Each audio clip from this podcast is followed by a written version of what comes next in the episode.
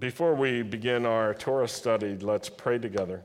Baruch atah Adonai Eloheinu melech haolam asher kitshenu b'mitzvotav etzivanu la'asok b'divrei Torah. Blessed are you, Lord our God, King of the universe, who sanctifies us with his commands and commands us to engross ourselves in the words of Torah. Amen. I want to continue with the theme that we've been exploring the last few weeks about our spiritual abilities to to see and to hear and to understand.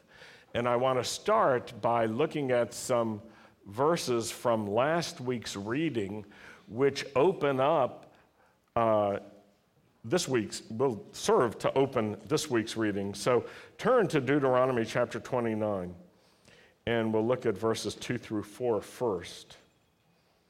Moses summoned all the Israelites, and he said to them, Your eyes have seen Say that with me. Your eyes have seen.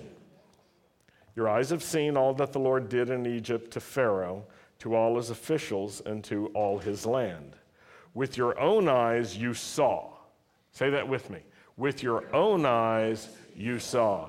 So you do you notice the repetition here? That's a way of drawing our attention to a point of focus, a theme that is being developed. Your eyes have seen your eyes have seen. You saw.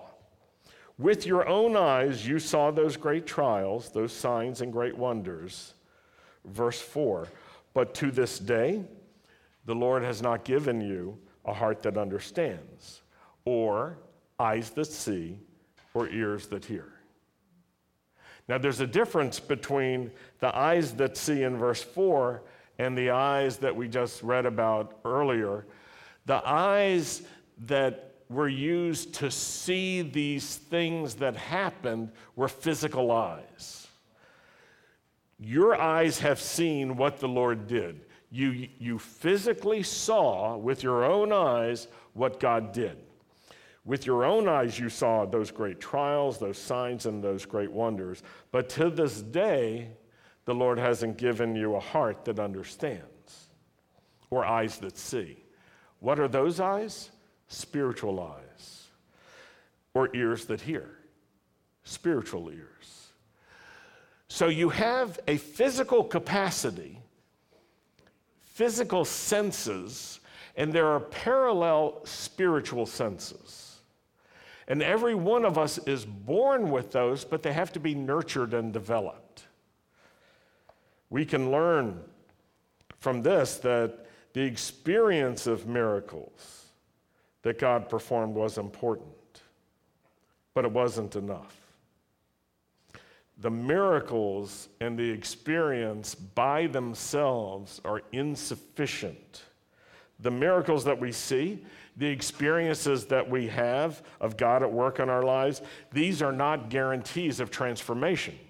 And this is contra to some of the theories of revival and renewal that are popular in the uh, spirit filled world today, both messianic and Christian, because many people say, we just need breakthroughs of miracles. We just need more healings. We just need this and that. Then people will turn. Well, we do need more healings. Why? Because people are sick. People have physical problems, and we want to see them healed. But the truth is, people can experience and they can see others experience miracles from God, great deliverance from the Lord, and they themselves are not transformed. That's what Moses is talking about. You saw this, you experienced this, you were there when it happened. It was incontrovertible to you that it was God at work. You were slaves and now you got set free. You were trapped at the Red Sea and you came through because the Lord parted that sea, gave dry ground for you to walk on, and then delivered you from the Egyptians when they tried to follow after you. You've seen water, you've seen manna, you've seen miracles of so many different kinds. You have seen this, and yet you're still the same. You haven't changed. You haven't changed because your heart is not processing these things correctly. Your eyes don't see them correctly in a spiritual way. Your ears don't hear things in a spiritual way. How we interpret and how we understand, how we process, how we see things, the way that we hear it, and all of this is actually essential. The experience of miracles without a heart that's open, without eyes that see and ears that hear, that experience of miracles may not change anything. It is essential to have such a heart, to have eyes that see and ears that hear. Essential meaning absolutely necessary, not important, absolutely important, indispensable. Uh, I like the Latin phrase, sine qua non, without which nothing. If you experience miracles but your heart is hard, you get no lasting benefit. You're not transformed in your relationship with God. It's essential for us to have hearts that understand, eyes that see, and ears that hear. And it's true that each one of us is born with this capacity, but it's also true that we need to develop our capacity.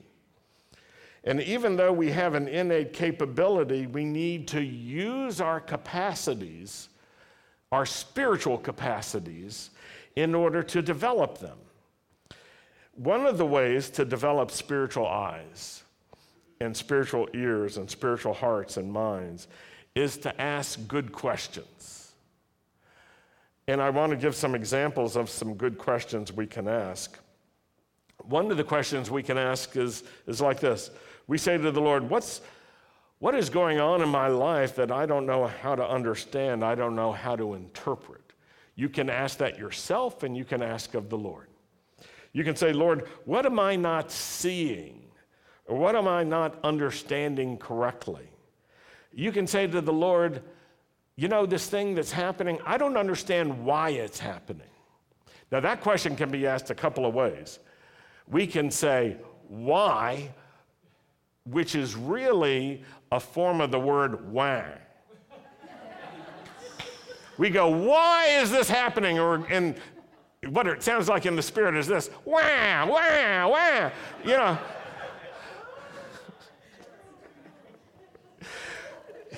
We're kvetching.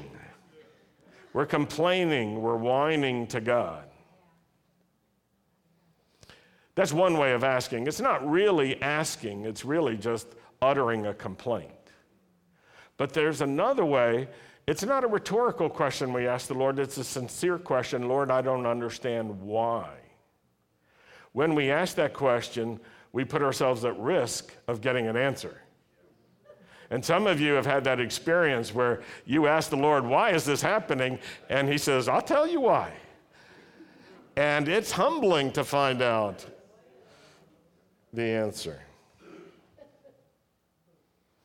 In the same way, we can say, Lord, I don't understand what this means. And we can express that in the same way one as a whine, and the other is a legitimate question. We can say, Lord, I don't understand what I'm supposed to do. Here's the situation. What am I supposed to do?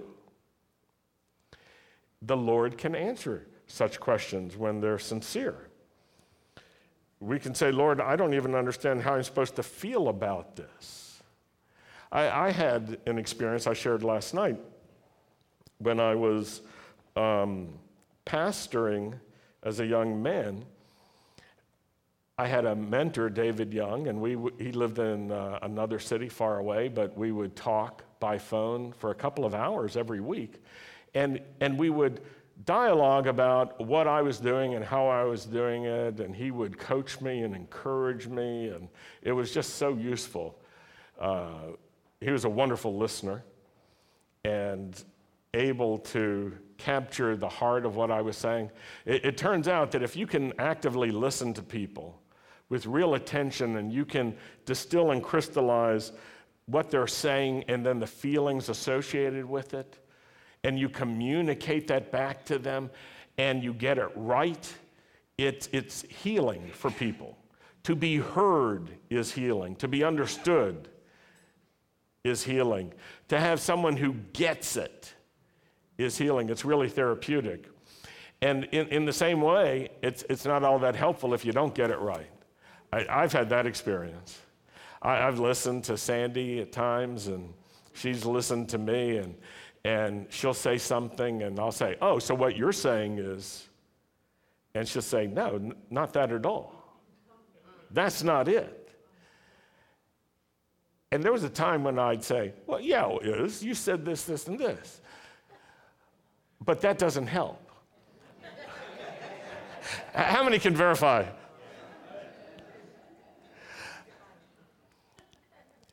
What helps is to keep going and to say, Well, help me. T- say it in another way. Help me understand. And then to listen with enough concern and activity that you can hear it and, and capture it. And, and I've had that experience of getting it wrong the first time and then listening carefully again and getting it correct and being able to say to Sandy, Oh, so I think you're, th- this is what you're saying. And when she says, Yes, that's it, then I understand that I got it. There are times when, in talking with people about challenges they're facing, if, if you can distill or crystallize what they're saying and what they're feeling together, and they go, Yes, exactly, you know that you're understanding what they're talking about. And the Lord has a way of listening to us. The challenge is we have to develop our capacity to listen to Him. And so we have to learn how to, how to communicate to Him and how to tell Him what we think He's saying and what we don't understand. It is a wonderful thing to say to the Lord, I, I think I understand this and I think I understand this, but I don't get the other parts. Or even to say, Lord, I don't have a clue. How am I supposed to feel? Well, one day I was talking to my mentor, David, and I was telling him about a challenging person that I was uh, pastoring. And I said, You know, this guy, he, he's so hard. He, he shows up and then he disappears. He's around for a little while and then you can't find him. And it seems like, you know, we're, we're drawing close and then it's all broken. And I'm just tired of chasing him down.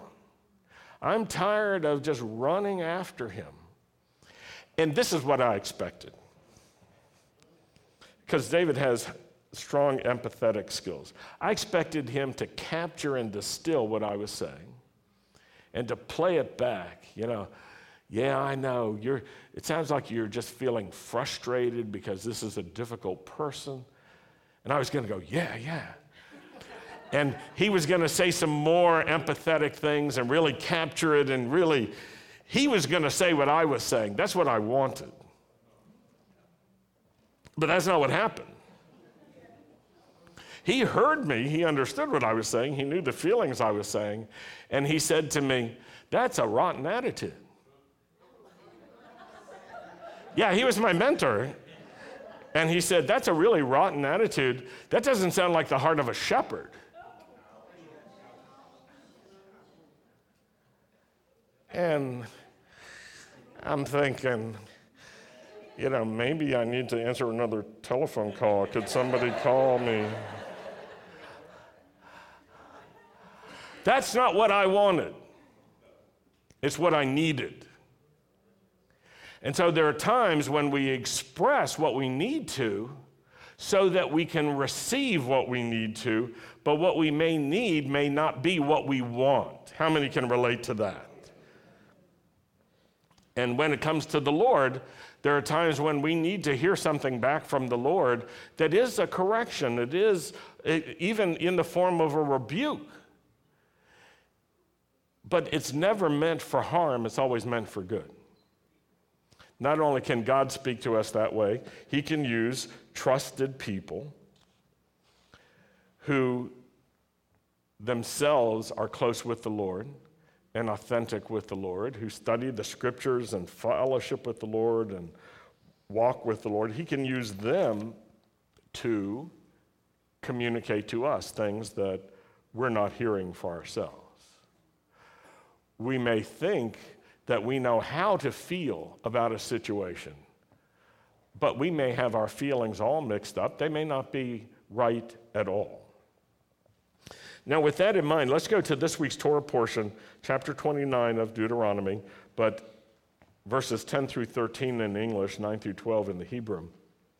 Because this is a continuation of the idea. Moses has been saying, You've seen God at work, and yet you haven't been transformed.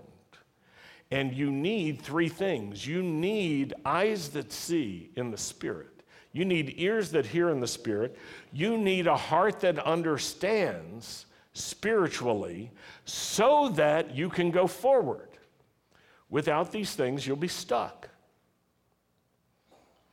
And so Moses then summons everybody to stand before him, and he points out some things that they may not be noticing because he wants them to have spiritual eyes. He talks about some things they may not be paying attention to because he wants to adjust their spiritual capacity.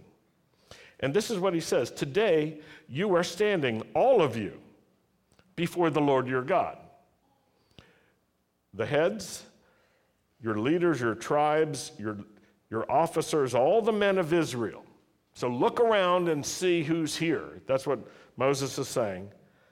All the men of Israel, but also the little ones, your little kids, your wives, and your foreigners, those who weren't native born, are here with you in the camp.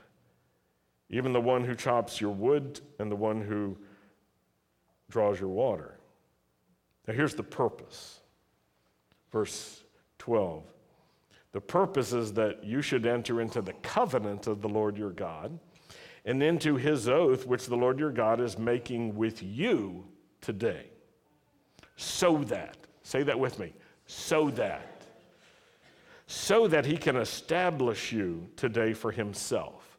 And that word establish, that phrase, uh, so that um, he can establish you. Laman Hakim, for the sake of establishing you, of raising you up, of stabilizing you, of causing you to be standing solidly so that you can remain standing. That's the essence. You're standing here, but the Lord wants to do something so that you can really stand and you can be established and set in place and to stand and to remain standing. It's similar to the idea about standing that's expressed in Ephesians chapter 6 verse 13. Where Paul, having instructed about spiritual warfare and the weapons that are spiritual, says, Therefore, put on the full armor of God so that when the day of evil comes, you may be able to stand your ground. And after you've done everything, to keep standing. He's telling the children of Israel it's good to be standing at the beginning of difficulty. What's really important is to be standing at the end of the difficulty and all the way through it. And you need to learn how to do that. That's the same sentiment that Moses is communicating. You're standing here for the moment, but you need to learn how to stand with God and how to be established with God so that he can establish you today for himself as a people. And so that for you, he will be God. You see, he is God, but for you, he needs to be God. It's one thing to say, I believe in God, it's another thing to say, He is my Lord. He has a relationship with me that is authoritative. He can speak in an authoritative way to me.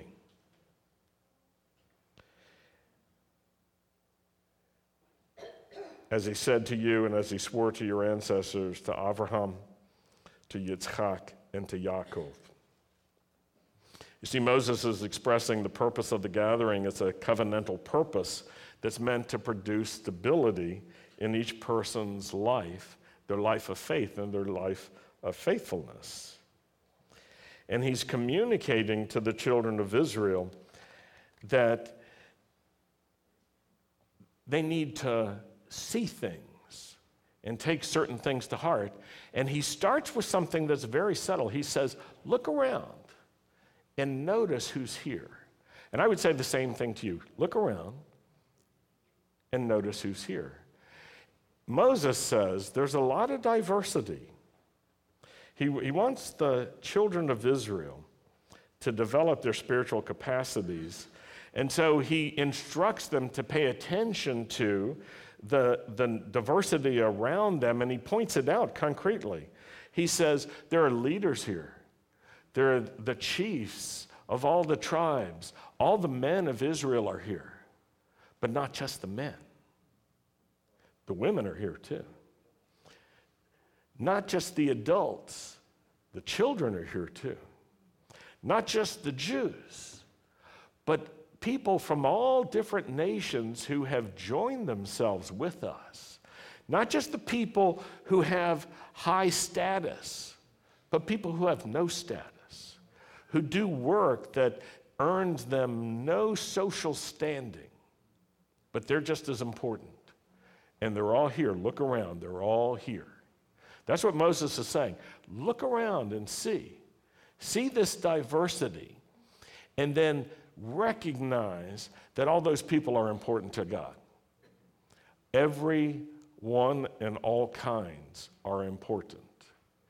The idea of, of taking notice of this is so that we can say to the Lord, okay, all these kinds of people are here, all ages. What does that mean? Well, one of the things it means is old people have to like young people. One of the things it means is young people have to value old people. One of the things it means is that men have to get along with each other and not just fight each other. But it also means men and women need to be together. And it means it's not just a Jewish thing, it's a Jewish thing that is expansive to include people who were not born as Jews but have joined themselves to the community of God.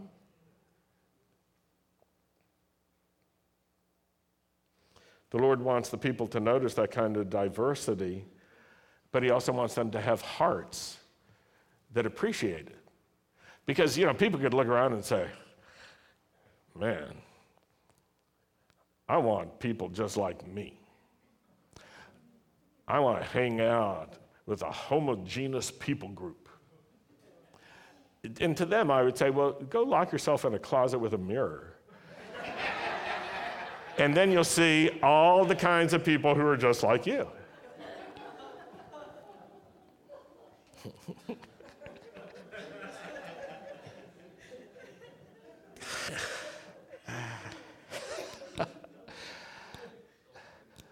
it's wonderful to get along with people. It's wonderful to have people like you. It's wonderful to have friends your age and, and, and so forth. But we don't have to be limited to those who are similar to us. In fact, if we do limit ourselves, we will miss out on God's covenantal purposes and his eternal purposes. Moses says, that he wants the children of Israel to take careful notice, not just of what's going on in the present, but of the past. And to help them, he, he points in that direction and, and he says, Remember what God has promised. Remember what he said. Remember the oaths that he's made. Remember the covenant. Remember Abraham, Isaac, and Jacob. And it's a way of saying to the children of Israel, remember this, there are others who have gone before us. We haven't blazed the path. We didn't get here on our own. Others have uh, gone before us, and we're continuing on a path that others have pioneered. We have a past that's really important to us. Remember your ancestors, and remember God's prophetic promises to them. Remember this. Look back and remember. And then Moses wants the children of Israel to take careful notice of the future. And so he points it out because he wants them to look ahead, to look forward. In verse 14 in English, he says, I'm not making this covenant and this oath only with you, Rather, I'm making it both with the one who's standing here with us today before the Lord our God, and also with the one who's not here with us today. And the following verses, which are speaking about children and grandchildren and those who haven't even been born yet, make it really clear that he's talking about those who are yet to come. And he's saying, think about not just yourselves and not just the present, but think about the future and the impact you're going to have on the future. Be faithful now. Pass on all that you can. Take to heart what God is doing. Live for God. Teach others to live for God. But remember this there is a future. And God is moving forward, and He wants you to go with Him, and He wants you to bring others with you. You're not going alone. You didn't get here alone, and you're not going alone. It's a powerful, powerful way of speaking. And in this way, Moses is, is trying to open up the hearts of the people and the eyes of the people and the ears of the people so that they'll see what's important. This diversity is not an accident, the diversity is a reflection of what God is wanting to do. It's not something that just dropped out of the sky because two people prayed for it or someone had an idea, let's start something like this. It's because God has been at work, He is at work, and He will be at work in this direction. It's not just a temporary idea, it's part of a covenant that God has made. A covenant with the world that starts with the Jewish people and expands to all the nations of the world. And when we see this, we're not to be neutral about it. We need to ask the right questions. Lord, what attitude do you want me to have? What perspective? How should I understand these things? What role do you want me to take in this? Do you remember the Apostle Paul? He thought he had it figured out. I know the role I'm supposed to take. I need to beat down those Messianic Jews. I'll go chasing after them town to town, find them, and I will be the sheriff. That's how he thought. And one day on one of his journeys, the Lord said, Hey, boss. Something like that. And, uh, you know, it was an amazing moment that ended up with Paul being on the ground and hearing a spiritual voice saying, Shaul, Shaul, because his name wasn't really Paul you know, is Shaul. Saul. Shaul, Shaul, why are you persecuting me? To which Shaul says, Who are you?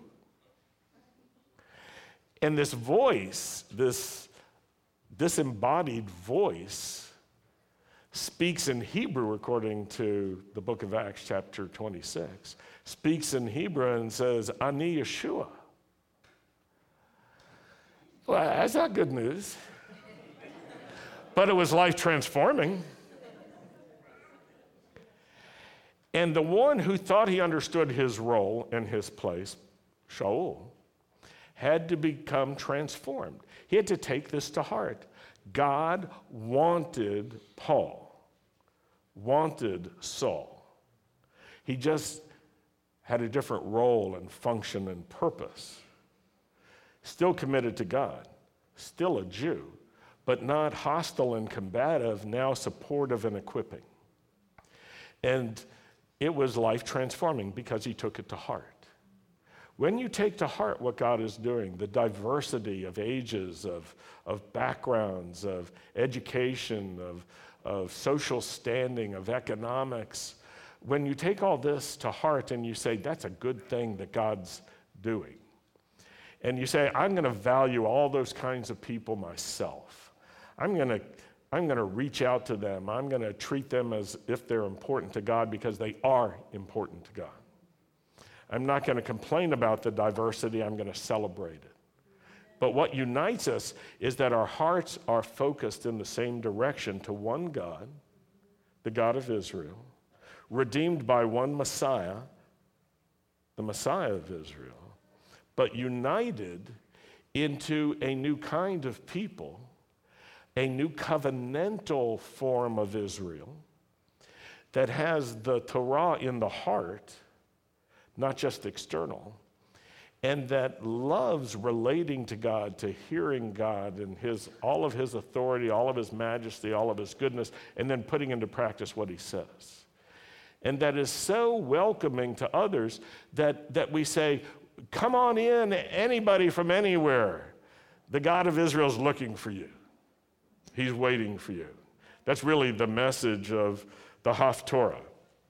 The Haftorah message, which we will not look at today, but you should, is a message that goes, you know, like this We got great news. It looked bad, but it turns out good. In fact, the rest of the Torah portion is something like that.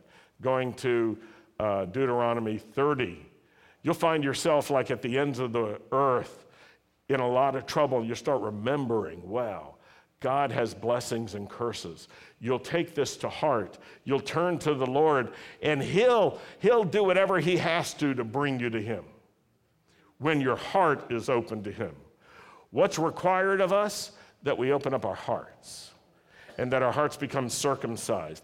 And you cannot circumcise your heart, but you can want it circumcised. You can say to the Lord, I need to change, I need a new heart, and He can do it. He can give it to you. He won't do it if you don't want it, but you can't do it yourself.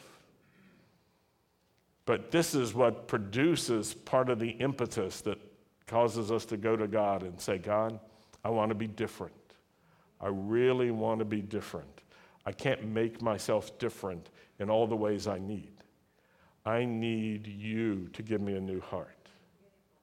And when we do one of the hardest human things to do, which is to say to someone, I'm wrong, when we say that to God, I'm wrong, it's not just that I made mistakes or misunderstood, I sinned. I sin. When we say that to God and we come clean and we're honest with Him, you know what? He's waiting for us. And when we say, I don't even know how to make things right, and He says, Well, I've got a provision for that. You know all those atoning sacrifices I taught Israel about?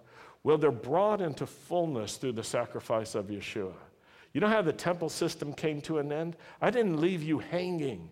I provided a sacrifice once for all. I took on a human body, the Lord says, and became a kinsman redeemer for you because you couldn't do it yourself and nothing else would do. And when we say, Lord, it's enough, it is enough, I want to follow you, then he starts commanding us he starts exercising authority, some of which we are happy to receive and some of which we're not. But when we do it, it, be, it brings good fruit and joy. There's an old teaching of wisdom about the holidays, and it's this it's better to get ready than to wait to the end. It's better to come clean with God before so that you can come in honest with God rather than try to wait for the last moment. And so I want to encourage you use the rest of today, use tonight, use tomorrow to get ready. I hope you have been doing that. And come tomorrow night and come Monday and say, Lord, I just want to be honest with you. I don't want, ex- I don't want to make excuses. I want to make a difference. And I need your help.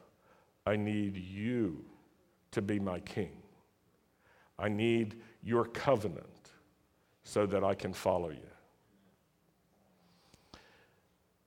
Let's pray. Lord, we thank you that you are King of kings and Lord of lords, that you are forever and currently and in the future good, that you are alive and you are merciful, that you know us and that you call us to come clean with you, to come close to you. We open our hearts to you. We want our hearts to understand. We, we ask, Lord, for eyes that see, for ears that hear, that we can know how to interpret, how to process all that's in front of us. We ask this in the name of Yeshua. Amen. We're going to close with Aaron's blessing. Would you please rise?